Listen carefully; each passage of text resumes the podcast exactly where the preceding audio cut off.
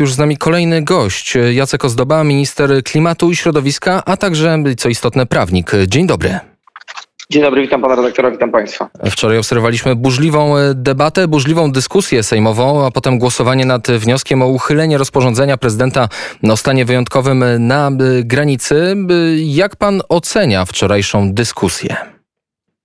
Żenująco, żenująco dlatego, że opozycja naprawdę nie rozumie powagi sytuacji. Jeżeli mamy do czynienia z podobnym stanem który jest wynikiem regulacji na przykład państwa łotewskiego czy też litewskiego i Polska również jako kraj graniczny, jeżeli chodzi o strefę Schengen, ma obowiązek chronić granice nie tylko oczywiście naszej ojczyzny, ale również całej wspólnoty europejskiej. Stąd podobne decyzje krajów, które sąsiadują z Białorusią, z uwagi na ryzyko wystąpienia kryzysu migracyjnego, działania związane z propagandą rosyjską, propagandą Łukaszenki, e, a niestety obserwujemy coraz bardziej, że opozycja wpisuje się ten scenariusz. Przecież widzieliśmy posłów, którzy próbowali przekroczyć granicę, widzieliśmy posłów, którzy którzy zachowywali się w sposób bardzo nieodpowiedzialny, zastraszali więc e, strażników granicznych, polskich oficerów, żołnierzy, e, więc to są sytuacje bardzo niepokojące. Doszło też oczywiście do używania sekatora czy tam jakichś innych narzędzi celu rozszerzenia granicy i zlikwidowania e, naturalnych barier wynikających z pasma granicznego. To wymaga nadzwyczajnych środków i takie też zostały zastosowane. Zgodnie z artykułem 228 Konstytucji pan prezydent w sytuacjach wyjątkowych może taką decyzję podjąć. Sejm potwierdził, że podtrzymuje ją i odrzucił wniosek opozycji o e, odrzucenie decyzji pana prezydenta. Nie dziwiły pana słowa polityków opozycji, choćby na przykład Borysa Budki, który mówił, że to wszystko jest sposób na choćby odwrócenie uwagi od rosnącej inflacji. To jest naprawdę sytuacja, która wymaga nadzwyczajnych środków, wymaga tego, żebyśmy byli odpowiedzialni za to, co się dzieje. To, czy ktoś jest politykiem opozycji, czy ktoś jest politykiem partii rządzącej, nie zwalnia go przede wszystkim z bania Rzeczpospolitą. I takie słowa Borysa Budki świadczą o to, że po prostu ignoruje. Ignoruje również to, jak to mm, ocenia Komisja Europejska, bo my mówimy o sytuacji bardzo niepokojącej. Mówimy o zagrożeniu, a tutaj widać, że po prostu jest, y, są to jakieś żarty, y, które stosuje opozycja, pan Borys Budka. Y, to szkoda, że w takich sytuacjach nie może nawet podnieść się, czy właściwie być ponad podziałami. Premier Mateusz Morawiecki z mównicy sejmowej apelował o to, aby politycy wszyscy odpowiedzialni za losy Polski głosowali przeciw odrzuceniu. Ostatecznie 50 głosami zostało to przegłosowane, to znaczy nie został odrzucony wniosek. Myśl, myśli pan, że politycy, choćby Koalicji Obywatelskiej, byli do przekonania, czy jak mówił premier, to jest sposób na zbicie politycznego majątku? To jest oczywiście, y, tu się zgadzam z panem premierem, no to jest działanie, które ma na celu próbę wywołania pewnej awantury e, i w sprawach, które nie powinny być w żaden sposób y, różniące nas wszystkich na arenie politycznej. I uważamy, że opozycja ponad to wszystko chce to, to, te tematy wykorzystać i chce, chce doprowadzić do kryzysu.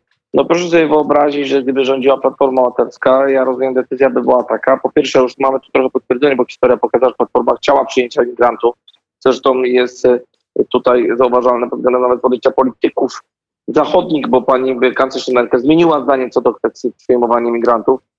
Kraje zachodnie zrozumiały, że to jest bardzo duże ryzyko. Mieliśmy akt terroru, mamy niepokoje społeczne, napięcia, różnice, wiele innych problemów, które są wynikiem właśnie tej e, otwarcia granic. Mamy dzisiaj wojnę hybrydową e, i to wymaga od nas dużej odpowiedzialności. Platforma zapewne by chciała wpuszczenia nieograniczonej liczby imigrantów, tylko że to nie są imigranci w takim rozumieniu, jak to jest to przedstawiane. To nie jest biedna dziewczynka z kotkiem, tylko to są działania hybrydowe, przewiezieni ludzie z samochodami, samolotami, to ma destabilizować sytuację pewnie w całej wspólnocie europejskiej.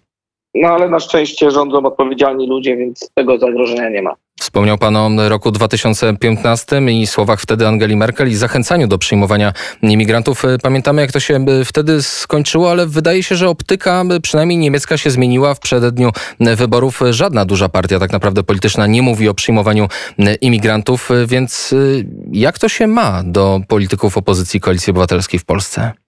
No to, to, to pokazuje, jak błędne były decyzje opozycji, jak historia dzisiaj przyznaje w dość krótkim czasie, że to Polska miała rację i to rząd Zjednoczonej Prawicy od początku minister prokurator generalny, jeszcze kiedy nie był w rządzie w, w, w, z uwagi na wygraną wybory w 2015, tego Solidarna Polska od początku mówiliśmy, że to będzie fatalna decyzja.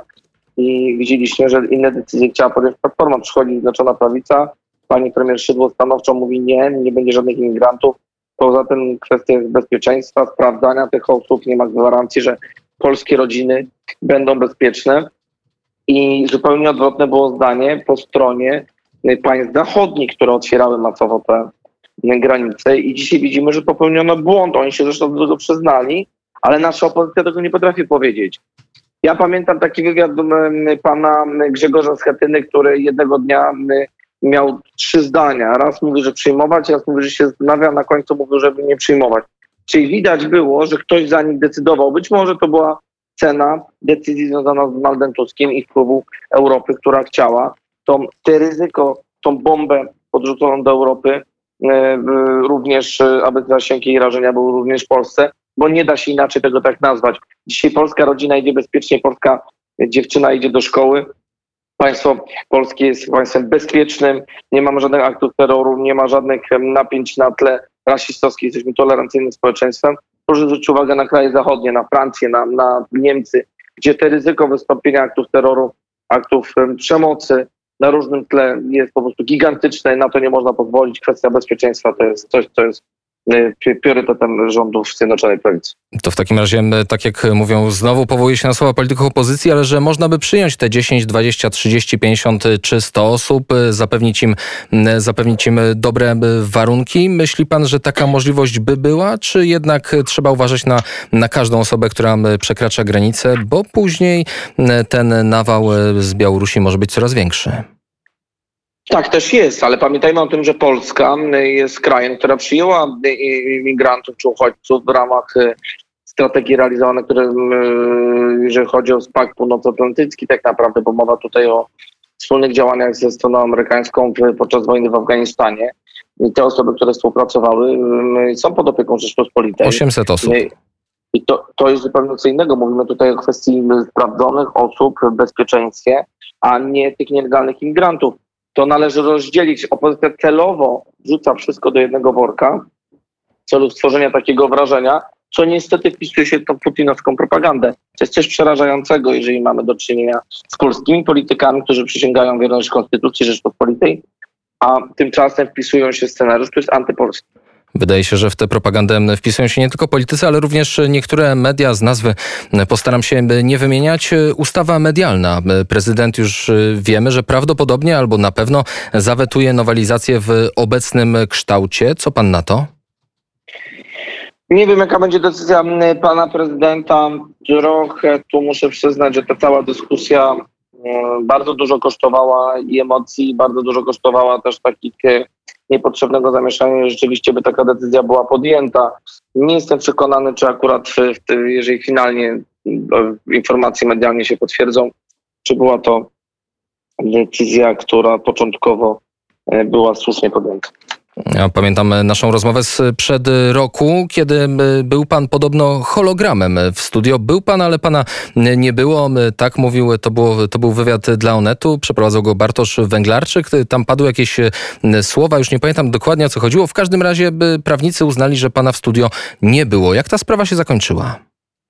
Ta sprawa jest przedmiotem e, sporu pomiędzy byłym wiceministrem sprawiedliwości, a pomiędzy panem Węglarczykiem w zakresie naruszenia jego dóbr osobistych. Oczywiście mówię o byłym wiceministrze, który pozwał pana redaktora. Odpowiedź Onetu była taka, że rzeczywiście, w tym studio nie było żadnego redaktora Węglarczyka, tylko to była tak zwana metoda fake, czyli nanoszenia twarzy na inną postać, która siedziała rzekomo w studio. No ja pomogę potwierdzić zaryczynkowo, że w studio ze mną rozmawiał Bartosz Węglarczyk e, i to nie jest e, żaden killer, to nie jest polska komedia w której pojawił się Jose Arcadio Morales, pułkownik, to słynna postać, która y, była takim wzorem y, killera i gdzieś tam w tle pojawiała się to sprawa komediowa, bo to też tak przybiera komedię, bo mowa tutaj jest o poważnym dość dziennikarzem, no jednak Bartosz Węglarczyk nie jest osobą, która nie jest znana na polskiej scenie medialnej, więc y, trochę żenująca żenująca zabawa prawna, która się toczy. Jak to w ogóle możliwe? Przecież albo coś jest, y, albo tego nie ma, tak by się przynajmniej wydawało. Rozumiem słowo przeciwko słowu, ale można sprawdzić materiały wideo, można sprawdzić, czy były,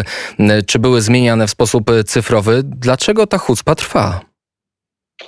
No to jest zabawa, która ma na celu, rozumiem, y, o mycie odpowiedzialności z pana redaktora, który no, w swoich słowach powiedział nieprawdę i to była jakaś taka linia obrony, chociaż tu muszę przyznać, że nie będę adwokatem, może tylko powiem obiektywnie, że akurat Bartosz Węglarczyk mógł się stać mm, ofiarą własnej makiny, bo to Onet y, wynajął prawników, którzy w ten sposób to, na to odpowiedzieli. Ja sobie nie wyobrażam jako klient tej kancelarii, gdybym był klientem, aby mój pełnomocnik wymyślał coś takiego. Znaczy to jest kompromitujące już zupełnie, bo wymyślanie, że ktoś fizycznie nie był na tym, no to jest tak mniej więcej jak złodziej coś ukradnie i się mówi, że to nie jest moja ręka. No nie przesadzajmy.